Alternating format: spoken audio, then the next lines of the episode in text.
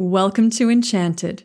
Before we get rolling, please enjoy this message from this episode's sponsor, the Haunting, Unearthly, and Paranormal Stories podcast. Welcome to the Haunting, Unearthly, and Paranormal Stories podcast. Each week will be a different event, whether paranormal or some other strange and unexplained happening. Maybe even a haunting located near you will be examined and relayed to you. These events and stories are based on events and have been given to us by the people who experience these events in their own lives. These weekly journeys we take together will lead us down deserted roads, into the deep and dark forests, and through the doors of buildings we should not enter. Pull up a chair and join me as we take a step into the unknown here on the Haunting, Unearthly, and Paranormal Stories podcast. Just remember believe those that you choose, or believe in none. It is your choice.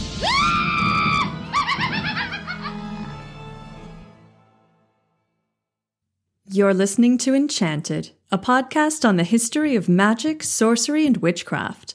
I'm Corinne Wieben.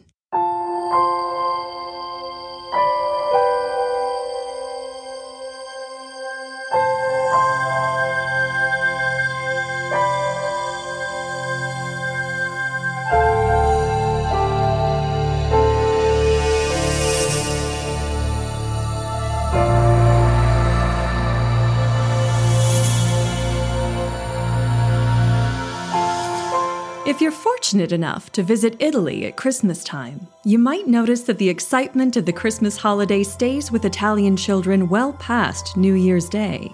The 12 days of Christmas last from December 25th to Epiphany on the 6th of January. In Italy, Christmas Day has traditionally been reserved for religious observations and gathering with family, and gifts have to wait until the end of the Christmas season. On the eve of Epiphany, Good children receive candy, toys, and other presents. Bad children receive carbone, coal. Nowadays, most of Italy's children receive presents with a little bit of coal, because who's good all the time? In the form of carbone dolce or carbone di zucchero, candy made from vegetable charcoal or food coloring and crystallized sugar. But the figure handing out gifts and filling stockings isn't a jolly man in a red coat riding in a sleigh. Instead, it's a friendly witch, La Befana, an old woman who flies about on her broomstick delivering presents and judgment to Italy's children. In this episode, I bring you three stories of witches and witchcraft in Italy, but with a twist. Far from the frightening images of witches we usually see in pre modern and early modern Europe, these witches are gift givers, protectors, and liberators. I give you the good witches of Italy.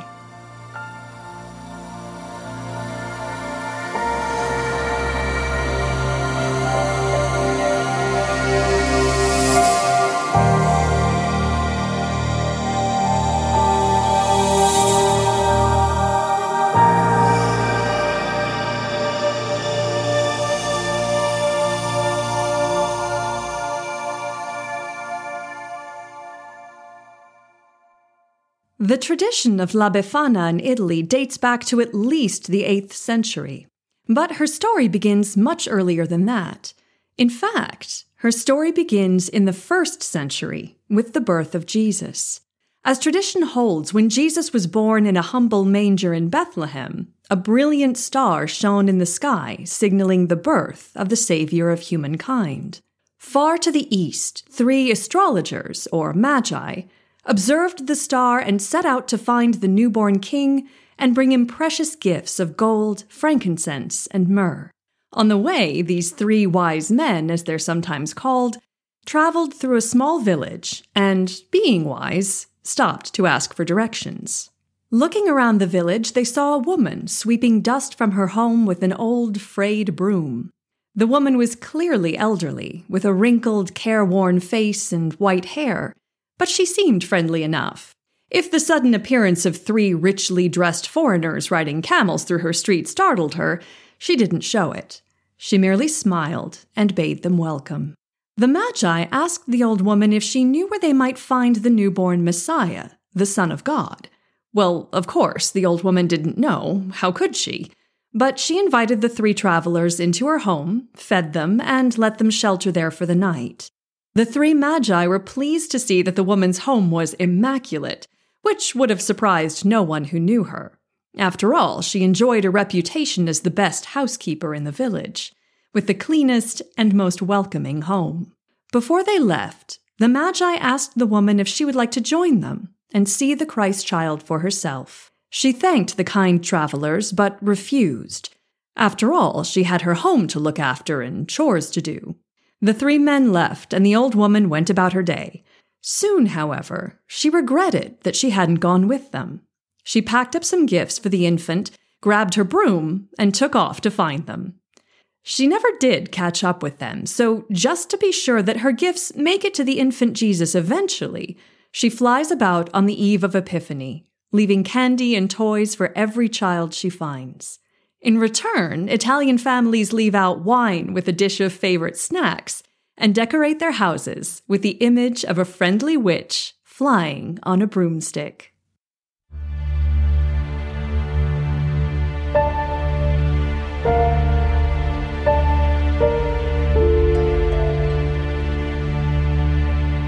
Of all the places in Italy where witches were said to have once lived, few can rival the northern city of Milan.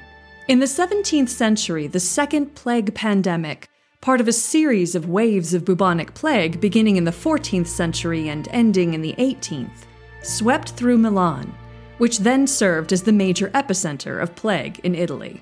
Between 1629 and 1631, the Great Plague of Milan raged through northern and central Italy, resulting in hundreds of thousands of deaths. The plague likely began in northern France in 1623, but spread quickly over the next decade thanks to the movement of troops and refugees during the Thirty Years' War. By October 1629, it had reached Milan, where it would kill 60,000 people, nearly half of the city's population. By 1630, the plague traveled to Venice, where the number of recorded deaths exceeded 46,000, or about one third of the population, crushing Venice's economy and initiating its downfall as an economic power. From Milan and Venice, it spread to Bologna, Modena, Parma, and Florence. In his 1827 novel I Promessi Sposi, or The Betrothed, Alessandro Manzoni describes the many ways citizens and authorities in Milan reacted to the steady spread of plague in 1629. The description of citizens' reactions is both familiar and chilling. Manzoni writes From time to time, now in this, now in that quarter, someone was seized with the contagion, someone was carried off with it, and the very infrequency of the cases contributed to lull all suspicions of pestilence, and confirmed the generality more and more in the senseless and murderous assurance that plague it was not, and never had been for a moment. Many physicians, too, echoing the voice of the people, was it in this instance also the voice of heaven, derided the ominous predictions and threatening warnings of the few, and always had at hand the names of common diseases to qualify every case of pestilence which they were summoned to cure, with what symptom or token soever it evinced itself. Slowly but surely, the citizens of Milan began to realize that this might, in fact, be the plague. Manzoni describes the slow dawning of realization this way. First, then, it was not the plague, absolutely not, by no means. The very utterance of the term was prohibited. Then it was pestilential fevers. The idea was indirectly admitted in an adjective. Then it was not the true nor real plague, that is to say, it was the plague, but only in a certain sense, not positively and undoubtedly the plague, but something to which no other name could be affixed. Lastly, it was the plague, without doubt, without dispute. But even then, another idea was appended to it the idea of poison and witchcraft, which altered and confounded that conveyed in the word they could no longer express. The worst stretch of the epidemic in Milan came in spring of 1630. after exceptions to quarantine policies were made in order to celebrate the season of Carnevale, complete with its traditional processions and large gatherings. The rate of infection had slowed dramatically after the city put its sanitation and quarantine measures in place, so after a few months, the people demanded the measures be lifted so they could enjoy the season. Manzoni describes how the consequences played out in Milan, writing, But lo, the day following, just while the presumptuous confidence, nay, in many, the fanatical assurance prevailed that the procession must have cut short the progress of the plague, the mortality increased in every class, in every part of the city, to such a degree and with so sudden a leap that there was scarcely anyone who did not behold in the very procession itself the cause and occasion of this fearful increase. But oh, wonderful and melancholy force of popular prejudices! The greater number did not attribute this effect to so great and so prolonged a crowding together of persons nor to the infinite multiplication of fortuitous contact, but rather to the facilities afforded to the poisoners of executing their iniquitous designs on a large scale. It was said that, mixing in the crowd, they had infected with their ointment everybody they had encountered.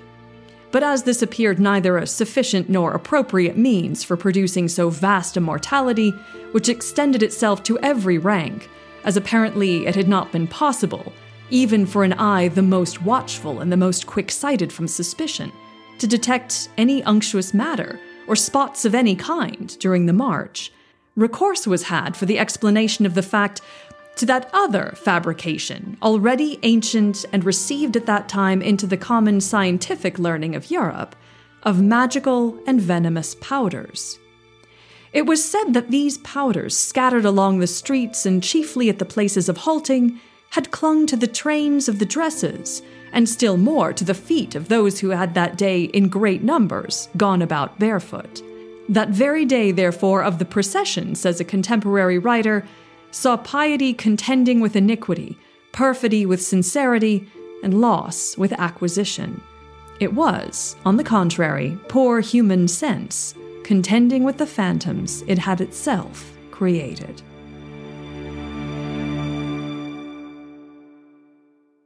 During the spring and summer of 1630, plague sufferers sought refuge in the neighborhood around Via Laghetto, an area that housed workers from the city's most polluting industries glassmaking, tanning, and charcoal burning, and already had a reputation for poverty, crime, and disease.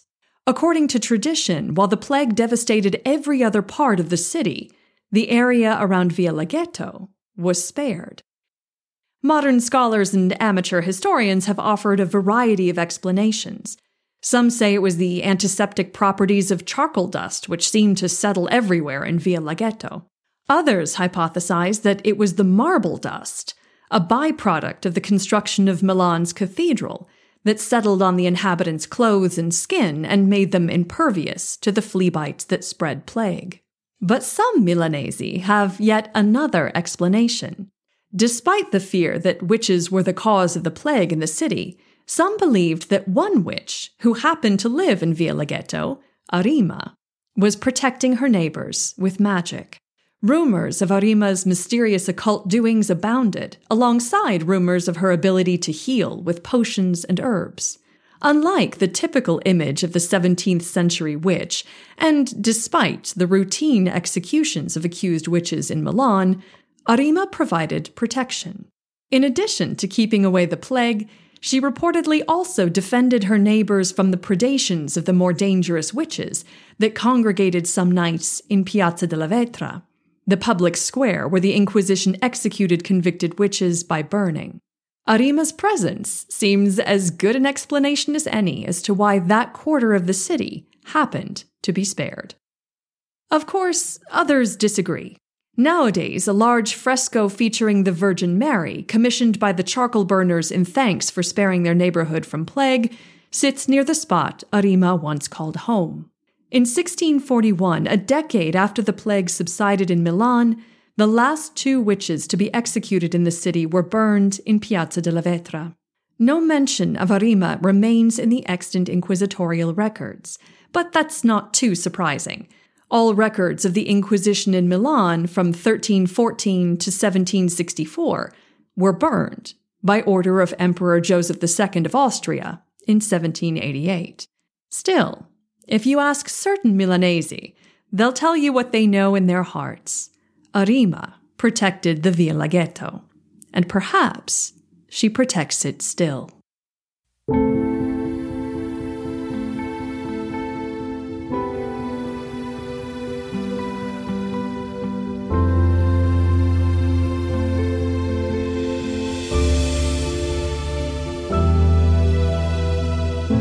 Despite these attempts at erasure, Italy's witches and their traditions live on. Modern neo pagan movements in Italy encompass a wide variety of traditions and pantheons, and Milan still serves as a geographic center. Many modern Italian witches draw on both the Greco Roman traditions of central and southern Italy and the Gallo Celtic traditions of northern Italy.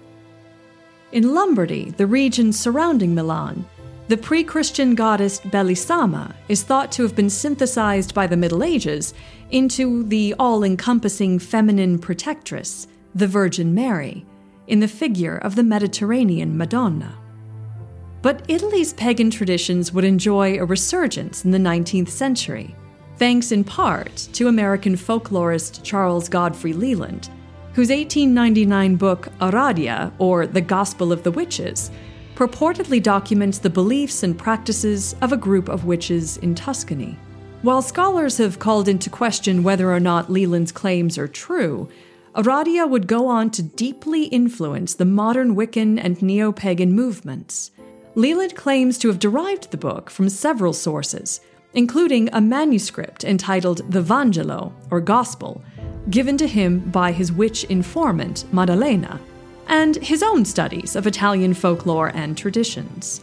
Leland's 15 chapter book claims to describe the traditional beliefs and practices of Tuscany's witches, which appear to center around the goddess or ancestral witch Aradia, whose goal was to liberate the peasantry by teaching them the art of witchcraft.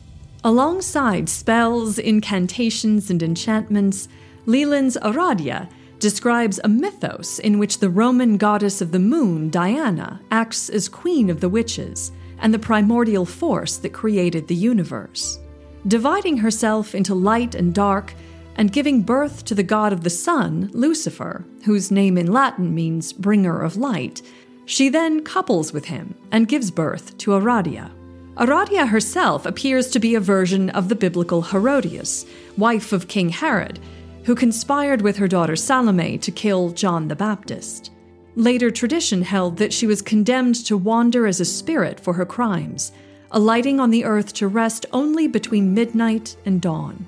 In Leland's retelling, Diana instructs Aradia, And thou shalt be the first of witches known, and thou shalt be the first of all in the world, and thou shalt teach the art of poisoning, of poisoning those who are great lords of all Yea, thou shalt make them die in their palaces, and thou shalt bind the oppressor's soul with power.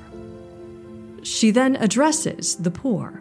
Ye who are poor suffer with hunger keen, and toil in wretchedness, and suffer too full oft imprisonment. Yet with it all ye have a soul, and for your sufferings ye shall be happy in the other world, but ill the fate of all who do ye wrong.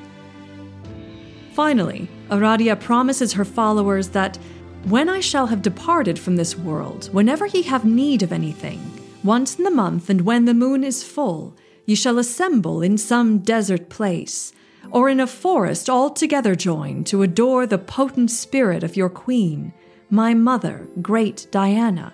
She who fain would learn all sorcery yet has not won its deepest secrets, them my mother will teach her in truth, all things as yet unknown. And ye shall all be freed from slavery, and so ye shall be free in everything. The book became an essential source for Gardnerian Wicca, Stregheria, and other traditions seeking evidence of ancient pagan traditions in Europe. The bulk of the text describes a tradition that blends the Roman pantheon with Christian themes functioning as a female centered egalitarian religion specifically counter to the patriarchal and authoritarian structure of Catholicism. Later authors have disputed its authenticity, however, claiming that the story of Aradia and her witches had a certain 19th century sensibility and perhaps bore too much of Leland's Christianized cultural perspective. Despite the doubts around Leland's version of Italian witchcraft, modern evidence of traditions that might be labeled witchcraft do exist. In addition to Lombardy and Tuscany, the northern Italian region of Piemonte has a magical community of its own. For centuries, the secluded village of Paroldo has enjoyed local fame for its masche, a collection of women thought to possess special knowledge and powers of healing. These good witches have provided cures for a variety of afflictions to residents and neighbors. The technique, as it's described by modern masche, involves the chanting of prayers accompanied by cutting the air and using the energy transferred to them by their masche ancestors to heal with their hands. Prayers and the sign of the cross break any ties between the patient's body and the evil influencing it. Dishes cooked by the masche are also said to have healing powers, especially those containing garlic. Nowadays, the village is home to Trattoria Salvetti, a restaurant that seeks to preserve the traditions of masche cooking, and a research center focused on the healing powers of herbs and plants.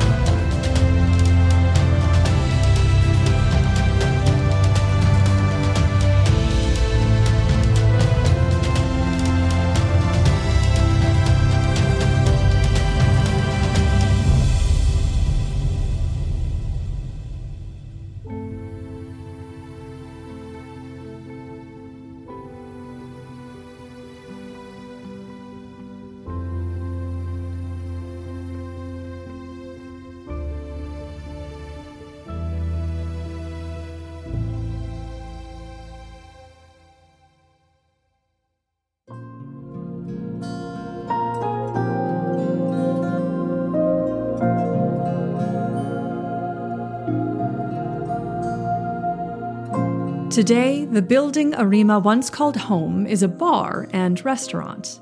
Established in 1908, the Cantina Piemontese occupies the building where those who worked on the cathedral's construction formerly lived. You can sip cocktails inside the historic building or enjoy the serenity of its gardens. Aradia's influence continues to be felt in modern neo paganism, especially in the traditions of Gardnerian Wicca, Dianic Wicca, and Stregheria. Her spirit of defiance and desire to liberate the oppressed from systemic injustice and inequality still inspire many modern pagans and witches. As for La Befana, she's still going strong. But thanks to the influence of American and British culture, Santa Claus, or Father Christmas, Babbo Natale in Italian, is beginning to encroach on La Befana's traditional territory. So next year, instead of leaving milk and cookies for Santa, why not leave out some salami and a bottle of wine for La Befana on the eve of Epiphany and see what happens?